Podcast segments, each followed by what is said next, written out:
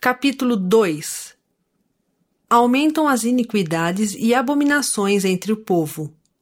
Nefitas e Lamanitas unem-se para defender-se dos ladrões de Gadianton. Os Lamanitas convertidos tornam-se brancos e são chamados de Nefitas. Aproximadamente 5 a 16 depois de Cristo. E aconteceu que assim se passou também o nonagésimo quinto ano, e começaram a esquecer os sinais e as maravilhas de que haviam ouvido falar. E admiravam-se cada vez menos com qualquer sinal ou maravilha dos céus. De modo que começaram a ficar duros de coração e cegos de entendimento, e começaram a duvidar de tudo quanto haviam ouvido e visto. Supondo falsamente, em seu coração, que eram obras de homens e do poder do diabo para desencaminhar e enganar o coração do povo e assim Satanás tornou a apoderar-se do coração do povo, de modo que lhe cegou os olhos e induziu-os a crer que a doutrina de Cristo era uma coisa louca e vã. E aconteceu que a iniquidade e as abominações começaram a tomar força no meio do povo. E não acreditavam que viessem a aparecer mais sinais e maravilhas. E Satanás andava por toda parte, desviando o coração do povo, tentando-o e levando-o a cometer grandes iniquidades na terra. E assim se passou o nonagésimo sexto ano, e também o nonagésimo sétimo ano, e também o nonagésimo oitavo ano, e também o nonagésimo nono ano. E também cem anos se haviam passado desde o tempo de Mosias, que fora rei do povo nefita.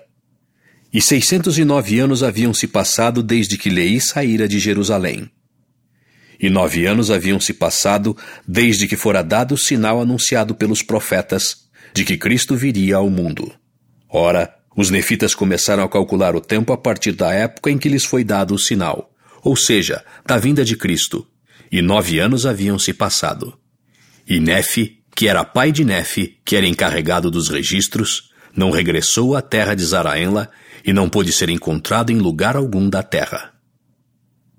E aconteceu que, apesar das pregações e profecias que lhe foram feitas, o povo perseverou na iniquidade.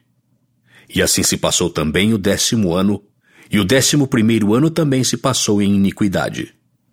E aconteceu que no décimo terceiro ano começaram a surgir dissensões e guerras por toda a terra, porque os ladrões de Gadianton se tornaram tão numerosos, e mataram tanta gente, e devastaram tantas cidades, e causaram tantas mortes e carnificinas por toda a terra, que se tornou necessário que todo o povo, tanto os nefitas quanto os lamanitas, pegassem armas contra eles.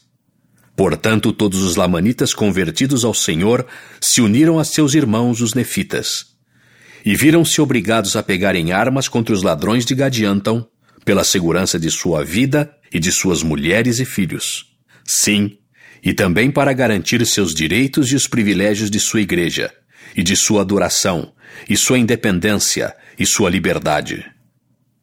E aconteceu que antes de terminar o décimo terceiro ano, viram-se os nefitas ameaçados de completa destruição em virtude dessa guerra que se havia tornado extremamente séria.